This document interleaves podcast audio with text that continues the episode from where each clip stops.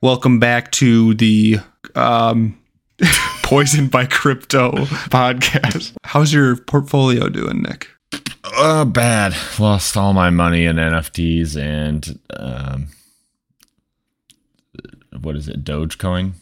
Lost all my money. Yeah, have you have you thought about doubling down, That's a taking out a loan? wow.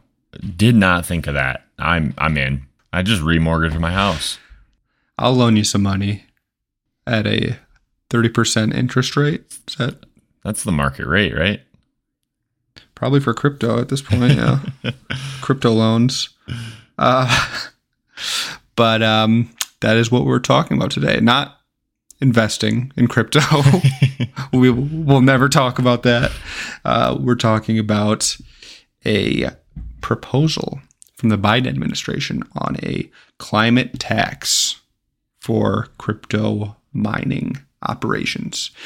This is Poisoned for Profit. My name is Zach. I'm Nick. Biden admin, the stewards of the environment, everything we could have ever hoped for, proposing a 30% climate tax on cryptocurrencies. Jesus, that's such a a big number. Thirty percent. 30%? Yeah. yeah, I mean, I guess like in context of taxes that we talk about now, right? Mhm. Let's let's describe the environmental impacts of cryptocurrency, shall we? Sounds good. crypto mining. Um, uh, do you want to talk about the basics of what it is, or Sure. should we just leave that to the listeners to decide to find out on their own? This is very basic information. Huge disclaimer. uh, Probably not applies to all cryptocurrency, but the basic is is you have computers running algorithms to verify data, and through that you are you gain rewards based on the amount of work that you do. So that's where I'm going to leave it. but Okay. that's why people mine So- it because uh, let's say Zach and I hook our computers up, start solving these algorithms. Uh, then, because we did that work, you then get Bitcoin in exchange. Interesting. So, very basic. Yes, uh, it does contribute. All those machines running and solving algorithms contributes up to 1.7 percent of electricity usage in the United States. I just want to say quick for the people that think that's nothing, that is a huge amount. The 1.7% of all of our electricity. It's an enormous amount. Yeah. Yeah. So the equivalent of 34 large scale Bitcoin mines consumes as much electricity as 3 million US households, Wow.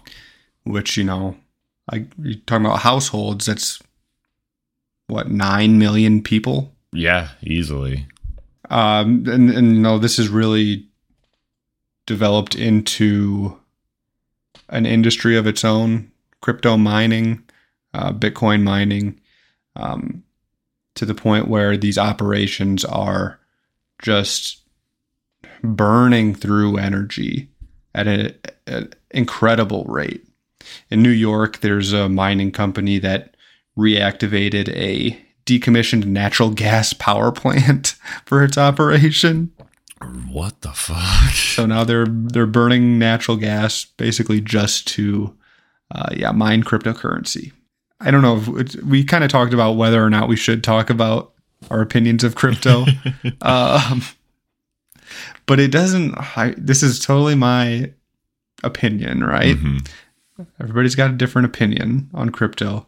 It doesn't have any like real concrete functional benefit Right. right? It, it, it it's it kind of started as this decentralized um, way to to make transactions. Um, Yeah, I mean, like I think you described it to me. It, it just makes transactions faster. for sure.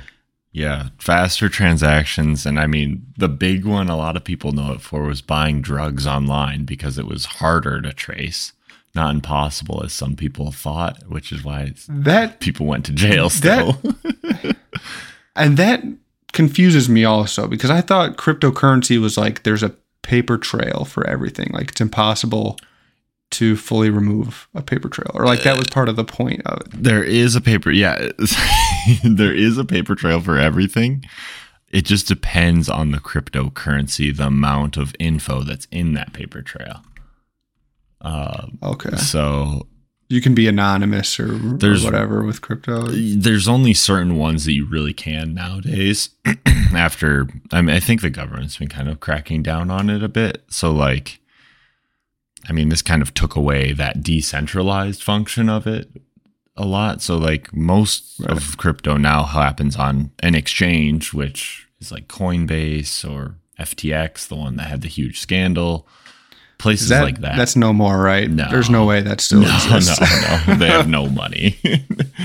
that Sam Bankman had all his orgy parties with it, I believe. Uh, but uh yeah. yeah, so- so yeah, the, basically there is a way to trace all the money. There's a few cryptocurrencies that I believe they are no paper or you know, no personal information linked to it, but okay. I still would think Yeah. This this is not meant to be a uh, crypto a education. crypto educational seminar or anything. Yeah, but, but we just want to kind of we're learning. I'm well, I'm learning myself. Nick is a seasoned vet in the crypto trade. Not even close. yeah. um, but yeah, back to this tax. So the proposal is 30%, and that would be scaled up from 20 or sorry, 10% starting next year, then to 20%, ending up at 30%. Uh, the estimated revenue to come from that would be about 3.5 billion per year, which you know, depending on how you look at it, sounds like a lot, maybe not a lot in the grand scheme of things. Mhm. Um, but the point is really to companies, these mining operations, to pay for the air pollution that they're contributing to with uh, this intense electricity usage. That sounds that sounds great to me. I mean, I think it's something we talk about a lot is that very rarely is like byproducts of uh, you know energy usage thought about. Uh, I mean, that's like the whole other thing with electric cars. You're still using electricity, and most of our electricity is fossil fuel based at this point. So, Right. I, I think this is a pretty cool step uh, being proposed. Yeah, yeah. And uh, I guess to that point, some critics of this policy are are saying that rather than basing the tax on electricity usage, should be based on greenhouse gas emissions, or however you equivalate that to electricity usage. I guess. Uh huh. Um, in response to that, the Biden admin has pretty much said, if you do that, um, makes it harder. Well, well, the point to do that would be to avoid penalizing crypto mines that use clean energy, Mm. right? Um, and to to counter that point, the Biden admin basically said, uh, if we do that, they're allowed to use more uh, green energy. It'll be harder to then green the grid because they'll they'll be using all of the clean energy. You'll have to produce even more to get it to, you know, households in the grid. Sure. I, that, I guess I get both points. You know, mix. Yeah. Kind of hear both arguments. I mean, there. yeah. I mean, my opinion, again, that's just a waste of clean energy is to put it towards crypto mining. right? Yeah. That. If I had my way, um, it would be banned and all of the crypto miners would be thrown in prison. Whoa. Hot takes with Zach tonight. He's a little feisty. uh, yeah. And then, I mean, it's, it's just, it's crazy to me because just the mentality of a lot of people in the crypto space, um, there's something about them. They think they're, they're really like, uh, champions of poor people. Yeah. it seems like. Have you noticed that? yeah. They, it's all. Yeah. They think it's like. Uh, I don't know. Like. Oh, this is gonna revolutionize the world, and it's like this is just It's like- money, dude. This is like this is like more steps Venmo. right yeah it's like it's the fakest it's so fake but, but there's there's i don't know who it was but there was one crypto advocate quoted in this article uh, saying that crypto allows unbanked and underbanked people to bank it's like that's like the most made up sentence in the world right I think uh, uh, it does sound awful. That's whoever said that is an idiot. But I think he's probably referring to like the third world countries. Is my best okay guess. he he did relate it to like sending transactions across like countries borders um but you know i would venture to say that not many people who are unbanked or underbanked in the third world are really you know looking to utilize cryptocurrency rather than you know support themselves and their families right. and put food on the table. Um, I mean, it, yeah, that just kind of like baffled me. I didn't know what to think because, uh, I mean, it takes way more infrastructure for this crypto mining to occur, right, and to to create value Mhm. by that avenue than it would seemingly any other monetary system. Right. Yeah. And I mean, the other thing, I don't know. It's just like, it, if have you gone to a store, Zach, and they're like, "Hey, by the way, we take Bitcoin." I can't think of a single store. Maybe like once I've seen it, but it's like, I feel like months ago they were there was a lot of articles or headlines about places introducing that, yeah, but I've never seen it in person in my life. yeah. So it's like, I don't know. That argument kind of falls through then to, to me too, because I'm like, third world countries. I'm sorry, they're not taking crypto either. Like the people that are like at the grocery store there, they're not like, hey, we, we take Bitcoin. And it's so volatile. right.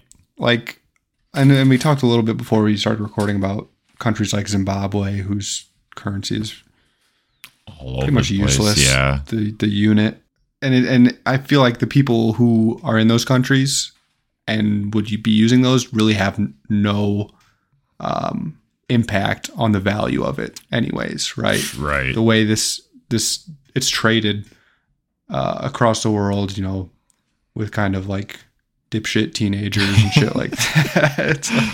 It's like it's like it's it's very precarious uh, to tie your country's worth to cryptocurrency. Absolutely.